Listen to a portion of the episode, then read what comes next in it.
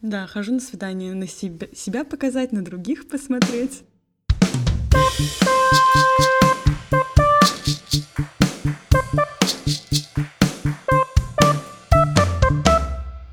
Всем привет! Это подкаст «Наташа, куда ты идешь?» Меня зовут Арина Пшеничная, вместе со мной Наташа Королева.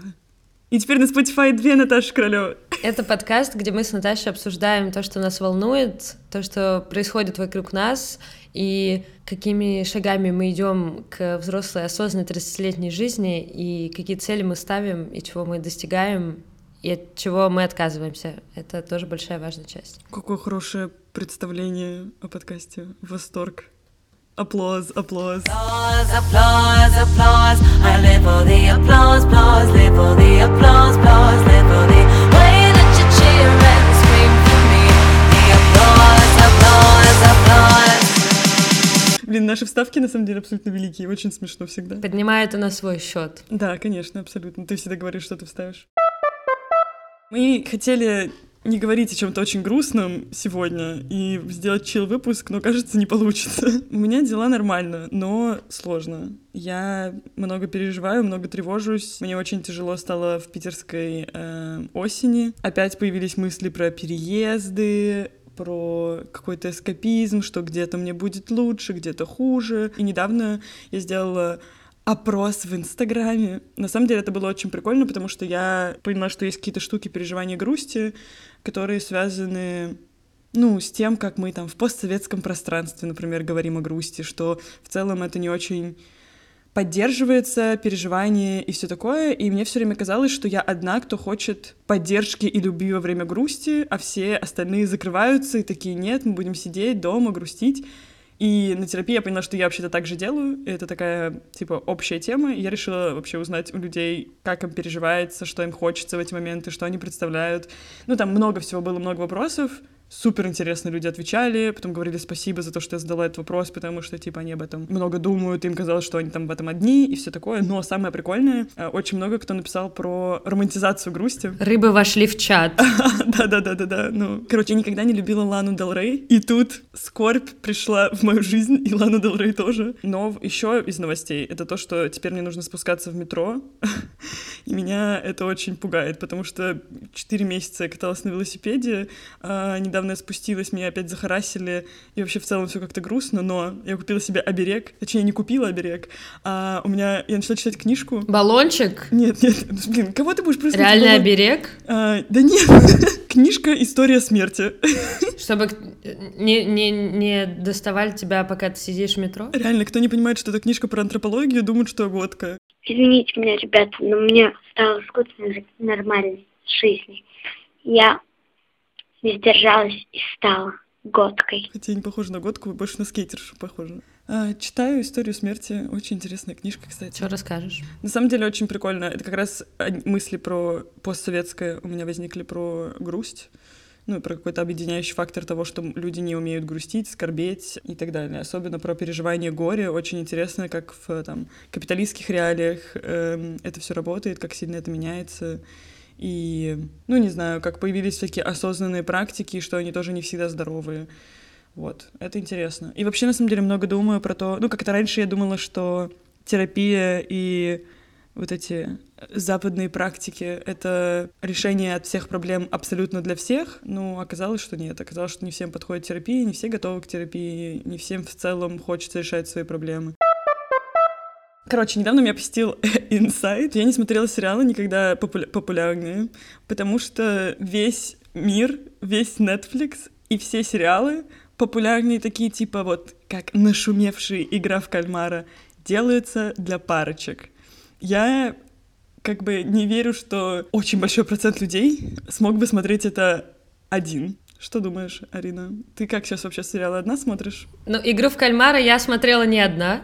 Вот, да, как бы, блин, ты вот представь ситуацию, в которой ты сидишь и одна это смотришь. Но я не верю. Он криповый и страшный и жуткий, и это то, что я не хочу смотреть одна. Да. И мы смотрели его с моей подругой Алисой. А, ну ладно. Я думала с бойфрендом. Она пришла ко мне на чай, И я говорю, давай что-нибудь смотреть. И она говорит, давай смотреть «Офис», наш любимый «Офис». И потом мы посмотрели с ней трейлер игры в кальмара, она говорит, это как пила, я обожаю. Давай смотреть. Мы посмотрели с ней две серии, и с тех пор мы не виделись, потому что как только мы увидимся, я заставлю ее смотреть дальше. Он просто жуткий, и... но сериалы типа «Игры в кальмара» хороши тем, что это такой реалити-чек. Ты понимаешь, что тебе до границы отчаяния еще очень-очень далеко, хотя ты в своей жизни можешь как-то себя иначе ощущать, что думать, что все плохо, что с деньгами проблемы, ну, потому что этот сериал конкретно про финансовую ситуацию, но, в принципе, это не так важно, что ты просто можешь считать, что ты довольно в отчаянном положении. Но когда ты смотришь, где люди реально могут оказываться, и что их толкает на какие-то решения, угу. ты думаешь, у меня все нормально. Да, это на самом деле забавно, потому что мы пересчитывали, переводили корейскую валюту в рубли или там доллары, и там не все огромные суммы. Там, типа, было 100 тысяч рублей. Ну, типа, что-то такое в какой-то момент. Но ты не знаешь, что это для Кореи. Сериал, мне кажется, был сделан для европейской культуры немного. Потому что даже все актеры были подобраны, чтобы там были такие очень-очень разные образы и очень разные лица. Специально подбираются для того, чтобы европейские народы как бы понимали суть и разницу. Но потом я читала статью э, про что игра в кальмара говорит о корейской культуре. И там было очень интересно в этой статье про то, насколько много в Корее играют... Ставки делают? Да, делают ставки. Это такой очень обыденный ритуал. Но на самом деле в этой статье было очень много интересных штук про переживания капитализма, и мне кажется, что они очень похожи с каким-то постсоветским э, восприятием капитализма и все такое. Тебя тянет на анализ постсоветского, я смотрю. Это правда, это правда. Я не знаю, я как-то что-то хочется вернуться, на самом деле, к исследованиям каким-то, потому что я поняла, что мне правда интересно. Я раньше думала, что это я придумала, что мне это интересно, а сейчас понимаю, что когда это касается максимально моих решений иногда, или моих эмоций, или моих переживаний, я когда грустила позавчера после терапии, я лежала весь день в кровати, просто лежала, и я думала о том, что интересно, вот сейчас бы погуглить там про переживания постсоветскими женщинами, там, эмоции. Да, это правда, постсоветское как-то тянет. А тебе не захотелось вернуться в университет? Мне хочется, но я не понимаю, что мне учить, но мне же очень нравится и учиться, и читать много, и писать много. Она и... такой нерд, это просто восторг. Но, знаешь, мое открытие последней, наверное, недели, я все еще переживаю по поводу того, чем я занимаюсь, и чем я хотела бы заниматься. И высшее образование у нас это как бы способ построить карьеру. То есть ты учишься, чтобы потом работать, чтобы стать экспертом в области, обладать каким-то там, ну, может быть, не исключительным, но все равно знанием не широким. И дальше это использовать в работе. А недавно я просто пыталась понять, что мне было бы интересно изучать, и мне всегда была интересна лингвистика, и я понимаю, что я не вижу, ну, я не понимаю, как я бы работала с этим, в смысле, как я бы использовала это, чтобы зарабатывать деньги, потому что это, скорее всего, исследование либо преподавательство, что мне не очень сейчас, по крайней мере, хотелось бы. И, в общем, мой инсайт последнего времени такой, что, может быть, работа и образование не должны быть на одном пути, что это могут быть две параллельные дороги, по которым ты можешь идти. Ты можешь смотреть на образование как на хобби. Вот тебе нравится направление какое-то, нравится мне лингвистика, вот я иду и учу, и могу даже PhD получить. Да, это много работы, но по факту это может оставаться на уровне увлечения, и зарабатывать деньги я могу каким-то другим способом. Но мне так почему-то страшно об этом подумать, как-то это настолько непривычно, ну, может, в нашем обществе, я не знаю, может, просто у меня такой взгляд, но мне было прям необычно прийти к этой мысли и неожиданно, и я подумала, что, ну, прикольно, на самом деле, можно пойти изучать что-то. Ты же на курсы ходишь на какие-то, в чем проблема пойти в универ, но это вот почему-то очень профессионально ориентированная область какая-то. Что думаешь? Я хотела поспорить, на самом деле, когда ты сказала, что мы выбираем университет, чтобы потом пойти работать. Мне кажется, что нет. Ну, мне кажется, что высшее образование изначально как бы в наших, ну, большинстве сфер — не, абсолютно не практическое. Я как раз недавно зашла на сайт э, журнала «Кинжал» про работу, выгорание и так далее. И э, там э, у них был какой-то опрос про то, типа, выбираете ли вы, чтобы сменить карьеру или там выбрать путь профессиональный, высшее образование или курсы. И я смотрю и думаю, конечно, курсы, в смысле, ну, типа, высшее образование дало мне максимально много soft skills, но, ну, и какие-то, окей, может быть, немножко hard skills, но как бы я не могу прийти и сказать, вот у меня это есть такой диплом, возьмите меня сюда на работу. Меня возьмут как бы потому, что я хороший человек. Ну, типа, потому что у меня есть какие-то навыки другие. Вот. А курсы максимально заточены на какие-то скиллы. И мне очень нравится твоя идея про образование как хобби, потому что ощущение, что у нас есть форматы там вечернего образования или по выходным, или еще, или там вольнослу... вольнослушательство. Это, ну, например, в Европейский университет можно пойти и слушать курсы там за какую-то какие-то небольшие деньги. Например, я хотела на антропологию пойти. Но это тоже днем. Это как бы не стыкуется с тем, что тебе может быть как бы ты можешь работать full тайм и еще хотеть учиться. Но у меня есть э, знакомая Аня Артемьева, она очень клевая специалистка э, по баням. Возможно, вы знаете ее нюд-блог э, в Инстаграме, она очень клевая. У нее есть основная работа, при этом у нее баня это как бы большой ее интерес исследовательский, и она учится на антрополога в европейском. Ну, то есть как бы при этом это не то, чем она зарабатывает деньги, для нее это хобби. Ну нет, она чем-то там зарабатывает, ну в смысле с банями связанные, но все равно тут больше исследовательского интереса, который очень сложно монетизировать. Я поняла, что это очень круто, и мне очень хочется, ну не то, что найти одну такую тему, а воспринимать образование как что-то просто бесцельное немножко. Ну в смысле я очень хочу пойти учить второй язык, но мне не хватает как бы мотивации. Я хочу, чтобы у меня, мне не нужна была мотивация, чтобы просто учить и проводить клево время. Вот.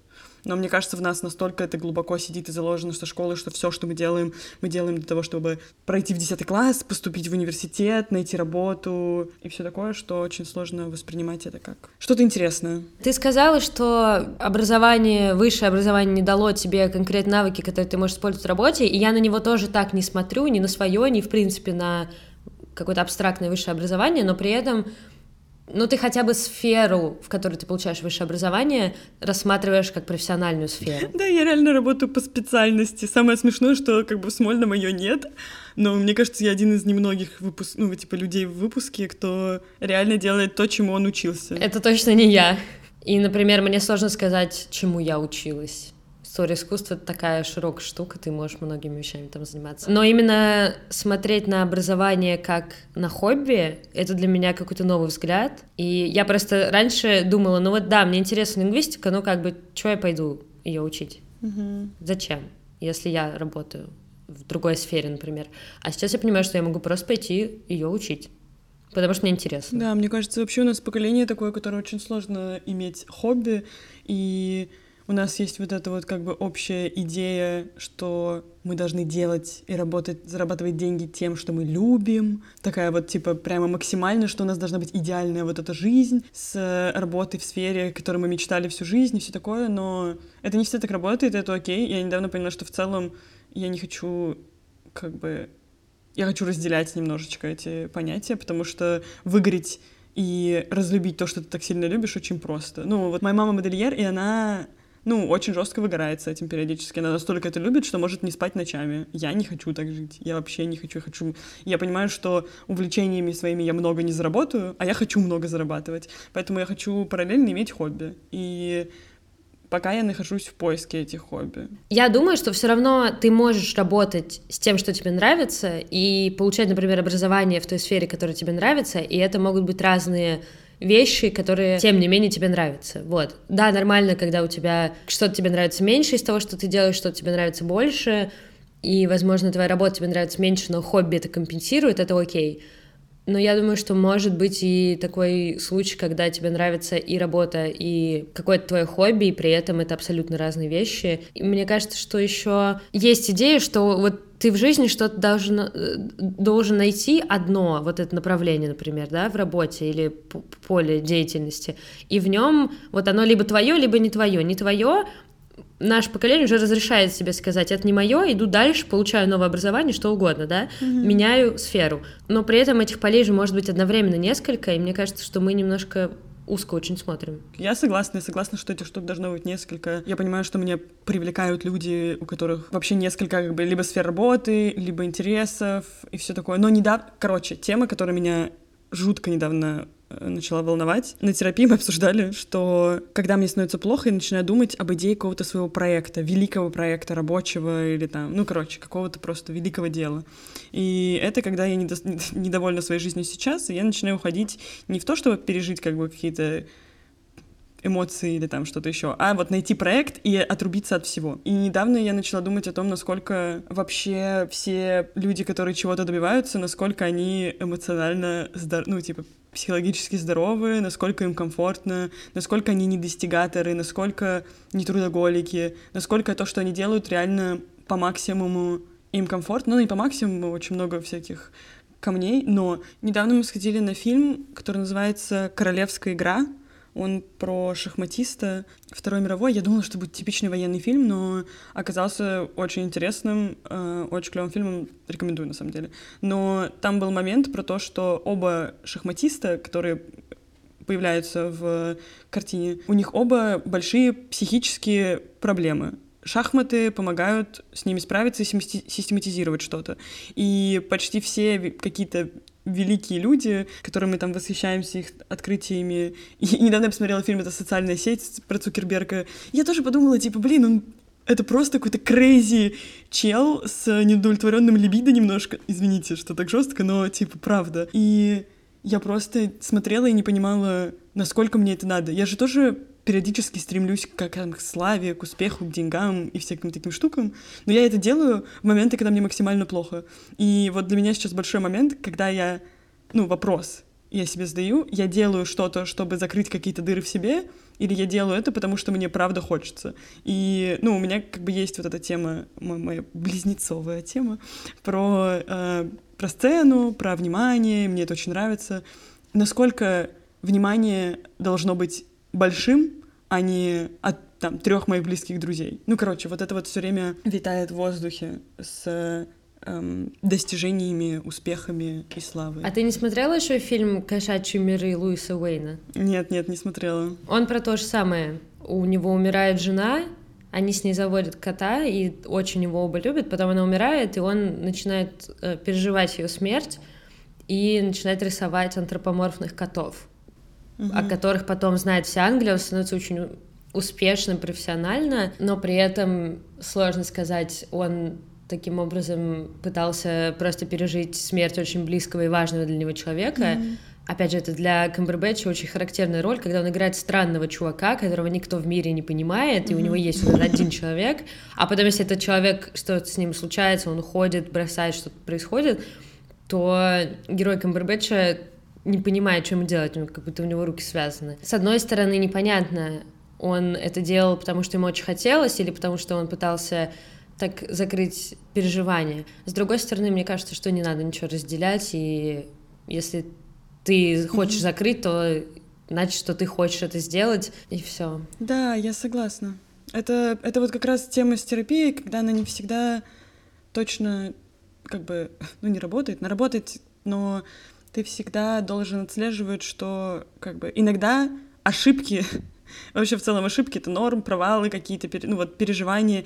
Я максимально пытаюсь сейчас отдалиться от чувства, что все должно быть стерильно. Стерильно плохо, стерильно хорошо, просто стерильно. Я недавно так начала переживать из-за работы сильно, что я очень сильно разозлилась, а мне очень сложно со злостью как бы справиться. А, и я подумала, блин, насколько нормально, что я вообще злюсь по работе? Насколько я должна вообще, типа, насколько можно найти работу, где ты не будешь злиться, где ты можешь другие эмоции переживать, но именно злость. И я поймалась на мысли, что как бы я нигде не могу такую найти, потому что это я, потому что мне важны там типа личные отношения, еще что-то. Э, это нездорово, как бы типа типично психоаналитически, но это ок. Мне как бы не 10 лет, я не формирую еще там свой какой-то очень эмоциональный сеттинг, ну, формирую еще, но по-другому. Поэтому как бы я могу делать выбор, который не всегда для меня здоровый, и это окей. Недавно э, я нашла сериал, я в шоке, что я про него раньше не слышала, называется Crazy Ex-Girlfriend. Там было написано 99% совпадения. Я подумала, я тебе не верю, Netflix, но я посмотрю. Это фильм, это просто, ну, это сериал, это просто жесть. Это крейзи героиня. Мне кажется, что в какой-то момент у нее диагностируют э, синдром дефицита внимания и гиперактивность. Во-вторых, там все время музыкальные вставки, там мюзикл, господи, я обожаю мюзиклы. Вот, и там все время там шутки, ну, как бы очень гиперболизированные, но мне очень нравится этот сериал. И там как раз э, главная линия, что героиня, э, замученная своими травмами, ее там типа в 30, даже меньше лет делают партнером младшим в ее юридической фирме в Нью-Йорке и все такое. Но первая сцена, мы видим, что в 16 лет с ней расстался ее бойфренд, которым она встречалась в лагере. И мама ей говорит, типа, вообще забей на все это, типа, ты должна работать, мы должны думать только о твоей карьере. Когда увидела у нее засос на шее. Проходит какое-то время, и мы видим уже ее там в 28 лет, нервную, принимающую таблетки, э, пьющую, короче. И тут она опять встречает этого мальчика в Нью-Йорке, случайно спустя 10 лет, и понимает, что она должна уехать, типа, в Калифорнию, где он живет. Вот, и там очень смешная сюжетная линия на этом построена, и на ее сталкинге, что жуть, но очень смешно. Ну вот, это то, что я говорила в одной из там, первых, что ли, в одном из первых выпусков про Э, когда ты психуешь и делаешь решение, потому что ты задолбался. Не потому что ты в какой-то момент почувствовал, что тебе хочется изменений, а потому что ты просто устал. Ты смотрела этот сериал? Ты так кивнула? Нет. Ты когда сказала, что он про Крейзи героиню, я подумала про сериал, который я только что досмотрела. Вышел третий сезон сериала «Ю». Это сериал про маньяка. Маньяка? Ты подожди. Да, сериал, который я смотрю с 2018 Нет, подожди. года. У меня вопрос ударения сейчас. Маньяка? Маньяка. Я скажу маньяка, я носительница, делаю, что хочу. Жуть. Ладно, простите, продолжаем. Лицо задумчивости. Подожди, мне нужно подумать. Мне нужно подумать. Скажи мне слово, которое рифмуется на маньяк. Коньяк. Коньяка. Пятак, пятака. Блин, не знаю. В любом случае, первый сезон начинается с того, что главный герой, он работает в книжном магазине, и там заходит девчонка, и он такой, вау, какая девчонка, классно, начинает думать о ней, а потом встречает ее пьяную в метро, и она чуть не падает из-за того, что она пьяная под поезд, и он ее спасает, и она настолько пьяная, что он ее доводит до дома, но не отдает ей телефон, который у нее выпадает.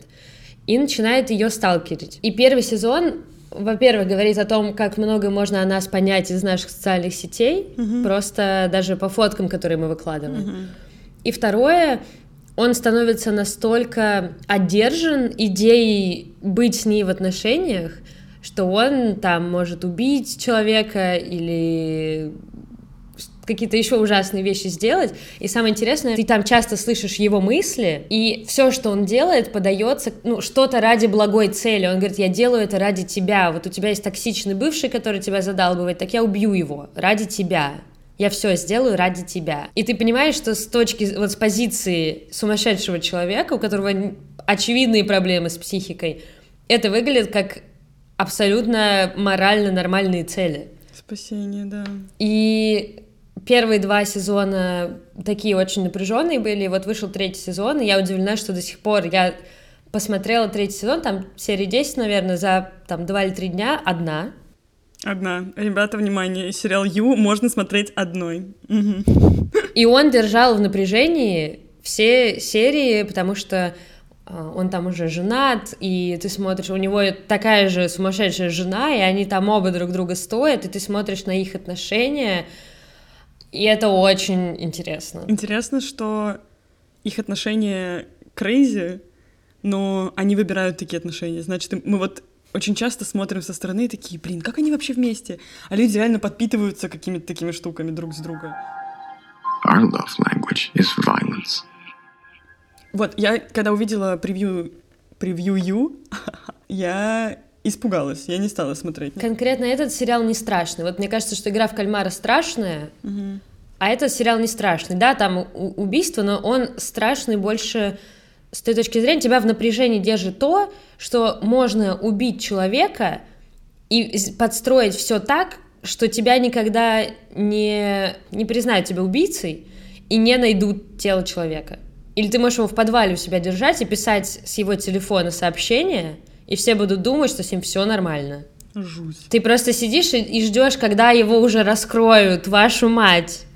А он такой вот гад, слишком умный и абсолютно а, одержимый людьми, которых он встречает. Тут недавно, это просто тема там, убийств и смерти, насколько по-разному в каждом фильме мы воспринимаем реальность смерти. как мы, например, смотря Ю... Реальность или реалистичность? Реальность, реальность. Ну, типа, как вот, например, есть Ю, э, ты смотришь это в одной реальности, в смысле восприя... восприятия это как бы картины мира, как больше ну, привычный, обычный, бытовой, да, ну, как, вот в котором мы находимся. А есть какой-нибудь Джеймс Бонд, Форсаж или там другие супергеройские какие-то фильмы, да. Я тут недавно просто открыла для себя, что люди в моем окружении все начали говорить, что они все смотрят Бонда, и для них это guilty pleasure. Я удивилась, я такая, типа, блин, Бонд, странно. А потом, в какое-то воскресенье у меня, появ... ну вот я начала ходить в кино одна, и я просыпаюсь утром, думаю, схожу на Бонда. Я не смотрела три предыдущие картины, я думаю, ну ладно, ничего страшного, типа, там же любой сюжет можно понять. Я сажусь, я опоздала еще на самую важную часть, сижу, ничего не понимаю, что происходит. И я такая думаю, сейчас надо погуглить сюжет, чтобы понять. И потом я себя останавливаю и думаю, Наташа, 2.40, сиди и смотри, просто наслаждайся картинкой. И я реально кайфанула, я реально поняла, как клево, как интересно, я поняла, почему люди это смотрят, потому что это абсолютный отрыв от реальности. Ты смотришь, как кого-то убивают, это почти всегда либо безличные люди, которых нет персонажа, либо главный злодей, либо какой-нибудь антагонист этого главного злодея, которого ты как бы переживаешь, тебе жалко. И я в конце даже заплакала. Я вообще редко плачу, но на фильмах периодически такое бывает. Да, было прикольно. И мы недавно посмотрели «Спектр», предыдущий фильм. Не так прикольно, уже как-то даже туповато. Посмотри какого-нибудь старого Бонда. Да, да. Голдфинча, например. Это совершенно другие фильмы, и их сейчас даже немного забавно смотреть. Да, потому что мы настолько привыкли еще к спецэффектам, ну, типа, это такой прям фильм, где ты смотришь, как что-то взрывается, и такой вау. Ну, абсолютно Это то, почему мне не интересно смотреть Звездные войны сейчас. Mm, да. Первые фильмы. Мы искушены. Я вижу, как это сделано. Хотя вот «Назад в будущее» офигенно сделан, и несмотря на то, что я вижу тоже там спецэффекты, вот это меня вообще не отвлекало.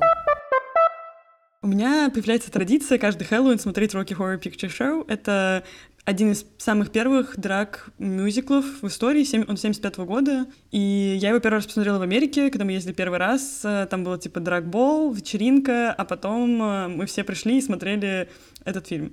И недавно был Хэллоуин, и мы посмотрели, ну, посмотрели Рокки Хоррор. Это как бы галочка на моем плане на Хэллоуин. Это было очень круто, каждый раз просто восторг полный. В Америке есть такой прикол, это хорошо видно в «Хорошо быть тихоней». Там есть момент, когда школьники, ну, вообще в целом студенты очень часто переодеваются под э, фильм, под Рокки Хоррор, и делают как бы сценки перед экраном. То есть идет фильм, и они танцуют, показывают какие-то элементы из фильма. Короче, это очень круто, все смотрят Рокки Хоррор, а еще впереди тебе типа шоу показывают. Это часто непрофессиональные актеры. И вот мы такой как раз в Америке попали, было очень круто.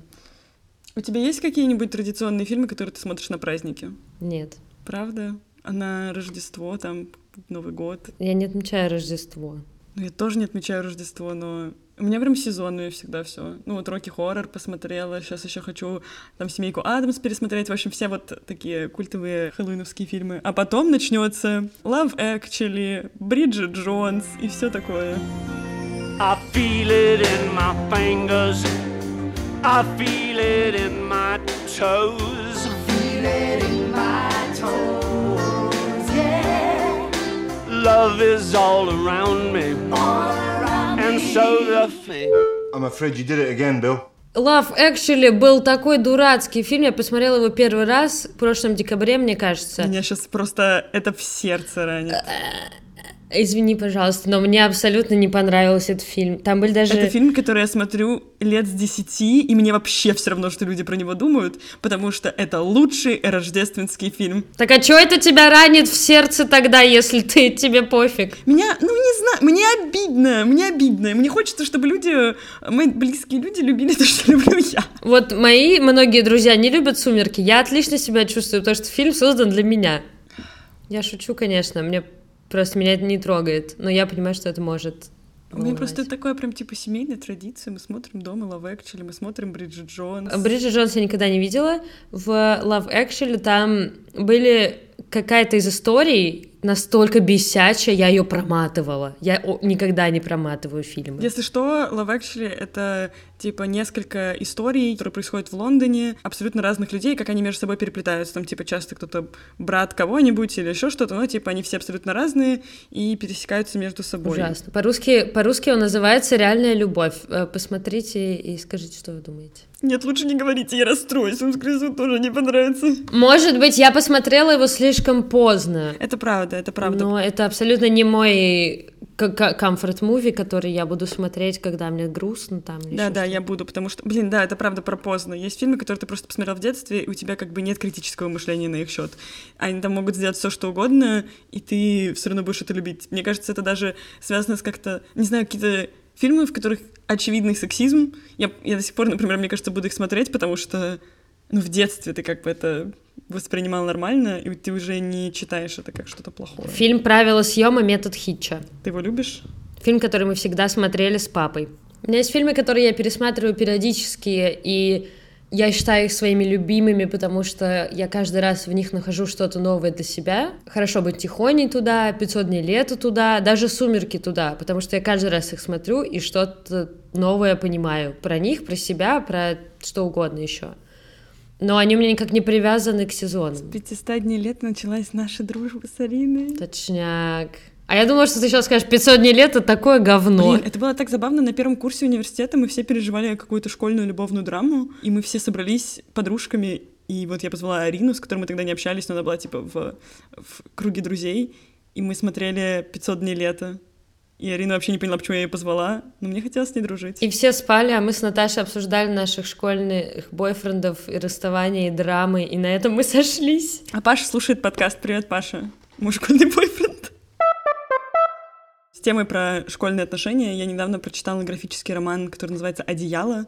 Мой друг Женя дал мне его перед тем, как он уехал в большое путешествие на полгода. Это такая огромная толстая книжка. И когда он мне ее отдавал, сказал, что мне понравится, потому что я близнецы. И я ее недавно наконец прочитала. Там как раз история про школьные отношения, про созависимые школьные отношения, про то, как мы их переживаем, как мы переживаем первую влюбленность и как потом нам сложно после первой влюбленности восстановиться и как бы открыться новым чувствам и все такое. И хорошо, что после первой влюбленности есть другие. Да, наверное. Но их очень сложно переживать, мне кажется. Недавно я слушала подкаст Норм. Это моя новая находка.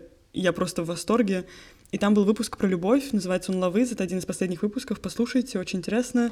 И там про философское, социологическое восприятие, там, культурологическое восприятие любви, как мы ее воспринимаем в рамках как раз новой этики и того, что мы строим отношения, а не влюбляемся. Нам очень страшно пережить сильные эмоции, и вот нам нужно все проговаривать, нам нужно строить здоровые отношения и все такое, но из этого очень много любви, эмоций выходит. И они говорили как раз про то, что после первой влюбленности очень сложно открыться этому чувству еще раз, потому что это обычно очень больно и э, очень сложно пережить. Вот, и после этого очень часто, ну, мне много знакомых, которые говорили, что там, типа, никогда не влюблялись после, там, 18, 19, 20 лет. Я всегда воспринимала себя очень влюбчивым человеком, что мне было просто испытать привязанность, испытать влюбленность. А сейчас я понимаю, что это уходит, и мне немножко от этого страшно. Интересно про переживание первой влюбленности, потому что мне это очень знакомо. Mm-hmm. Мне было плохо три года, но мне нужна была тогда психологическая помощь. Я сейчас это понимаю. Mm-hmm. Тогда мне ее не оказали, или я за ней не обратилась. Хотя я знаю людей, которым первые расставания дались легко. И для которых мои вот эти переживания очень длительные выглядят нереалистично и непонятно. Да, мне в какой-то момент, ну, я не обесценивала никогда там твоих переживаний, потому что я тоже долго переживала свои там первые, вторые, третьи, короче, все отношения. Но в какой-то момент, мне кажется, ну, школа стала настолько неактуальной, а переживания твои все еще были. И это ок, но мне реально стало страшно за тебя, что ты как бы вот с этим живешь очень долго. Ну, как-то так психика моя устроена. Ты поняла, в какой момент это закончилось? Ну, это поступательно заканчивалось. Наверное, когда мы поехали учиться в бар. Уже на третьем курсе. Да. Меня сильно отпустило после нашей первой поездки, потому что это было очень ярко и не похоже на вообще любой предыдущий опыт в жизни, который у меня был. И меня после этого отпустило сильно. Но я думаю, что окончательно, когда мы поехали учиться на семестр, опять же, ты просто очень сильно меняешь всю окружающую среду, и тебя немножко... Ты обнуляешься. Но я очень долго думала, что я не смогу принципе, влюбиться больше. Потому что это про доверие в том числе. Недавно я поняла, что мне нравятся эмоционально недоступные люди. Ну, то есть, которых нужно как-то все время не знаю, добиваться или еще чего-то. Я все время смотрела на своих школьных подружек, которых таких чуваков влюблялись, и думала, господи, перестаньте, пожалуйста. Это же ужасно. Зачем вы это с собой делаете? А сейчас я как бы понимаю, что это очень подпитывает тебя эмоционально, ты такой все время в напряжении, как бы тебе это было неприятно, ты это продолжаешь делать. В этом подкасте в «Норм», в выпуске про любовь, одна из ведущих сказала о том, что любовь не может быть невзаимной. То есть для нее любовь — это только когда это выстраиваются отношения в том числе. Я подумала о том, что любовь я испытываю к очень многим людям, и для меня это как раз не про отношения очень часто. Возможно, у меня просто никогда не было длительных отношений, но очень часто это про вот чувство в моменте, когда ты понимаешь, что ты просто хочешь сказать что-то человека сейчас, вот сейчас, конкретно, в этот промежуток времени. Ты можешь проснуться, уже этого не чувствовать, но ты его любишь. И недавно я подумала о том, что я вообще не знаю при этом вот с моим таким отношением к любви, смогу ли я кому-то признаться в любви еще раз? Или смогут ли мне признаться в любви еще раз? Там после... Ну, короче, я недавно реально испугалась, подумала, а вдруг мне больше никогда не скажут, что меня любят. Я люблю тебя, Наташа. И тебя тоже, Арина. И мы любим всех. Уху, любовь. Ту-ту. Не-не-не, это неправда, это неправда, извините. Да, я согласна. Раньше я любила всех и говорила, что люблю всех. Такая была позитивная девчонка. Это чушь. Чушь, какое хорошее слово.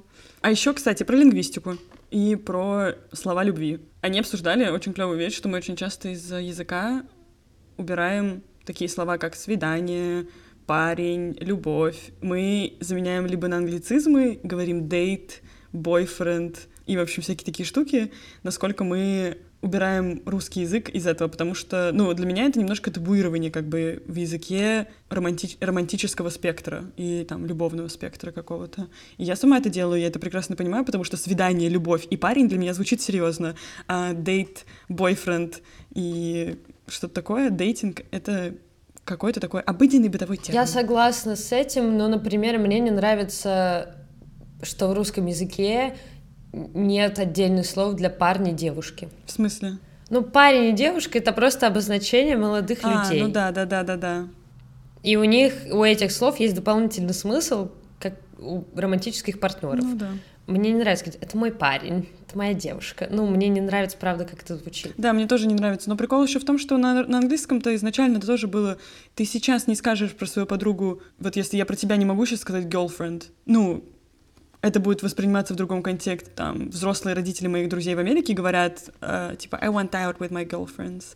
И ты понимаешь, что как бы ты уже не можешь так это использовать. Хотела еще сказать про вот эти статусы разные. Я недавно, вчера, решила попробовать трекер настроения. Я хочу через месяц открыть календарь и понять, как в течение этого месяца я себя чувствовала. И в одном из таких приложений вначале есть небольшая анкета, чтобы приложение тебе рекомендовало более подходящие какие-то для тебя, может быть, медитации, уроки, что-то там. И там один из вопросов был твой как бы статус твоих отношений. Там по-английски все было написано, и там было написано, что типа ты в браке, а, у тебя есть партнер, и было написано дейтинг. И я думаю, я сейчас думаю, ну надо выбрать дейтинг, потому что, смотрю, есть отдельный uh, пункт in a relationship в отношениях. И я сначала несколько секунд сидела и не понимала, что это значит, а потом я поняла, что просто ходить на свидание это тоже какой-то тип да, отношений, да, да. который ты выбираешь, который становится сейчас более нормальным, мне кажется, чем раньше. И до меня, в общем, современная этика догнала немножко прикол, позже. Прикол, На первые несколько секунд я сидела и думала, что это значит. Партнер хорошее слово, кстати. Вот хотела сказать, что партнеры это то, как я, что я использую про людей в отношениях. Куда ты идешь сегодня? На самом деле сегодня ничего особо интересного не будет. У меня много работы, хотя сегодня выходные у всех, у меня нет. Но в субботу день рождения у моей подружки Ани, и мы готовим ей супер праздник, супер сюрприз. Я просто в восторге. Мне все люди, которым я пишу по поводу этого сюрприза, пишут, боже мой, я так завидую, что у Ани такие друзья. А мы с Аниным парнем Лешей это все делаем. Там, правда, очень круто, очень интересно. Я думаю, какой я хороший друг. Очень скромно думаю про себя. Ну да, вот что поделать. Хороший друг, партнер. Ну, слава богу. А ты куда идешь, Арин? Вечером я иду на лекцию. Скорее всего, я еще пойду гулять с Алисой. Что за лекция? Лёша будет рассказывать про волны в кино. Мгм. И я очень хочу его поддержать и пойду послушаю. Потому что я ничего не знаю про европейское кино и про волн, да, эти французские, еще какие-то волны. Блин, знаешь, что я подумала, что ты сказала волны? Я подумала про, когда на экране появляются волны или про звуковые волны. Французская новая волна, и там такая типа Ривьера. на экране, да-да-да, просто захлестывает водой. Я, я ему Очень подкину смешно. эту идею. Кстати, друзья, мы сделали Patreon. Наташа И сделала. Если, если вы хотите нас поддержать, чтобы мы выходили с периодичностью, чтобы мы могли, возможно, делегировать монтаж или выделить на это время, и, или просто вы хотите нас обнять, то переходите по ссылке и... Подарить нам чашку кофе или час няни. Это отсылка к нашему любимому подкасту «Давай по чесноку». Няня нам, конечно, пока не нужна. Хотя мои сны про беременность говорят об обратном. И вы можете перейти и поддержать нас а, разово или а, поддерживать нас ежемесячно. Спасибо, что слушаете. Хороших вам недель выходных. Всем пока. Пока-пока.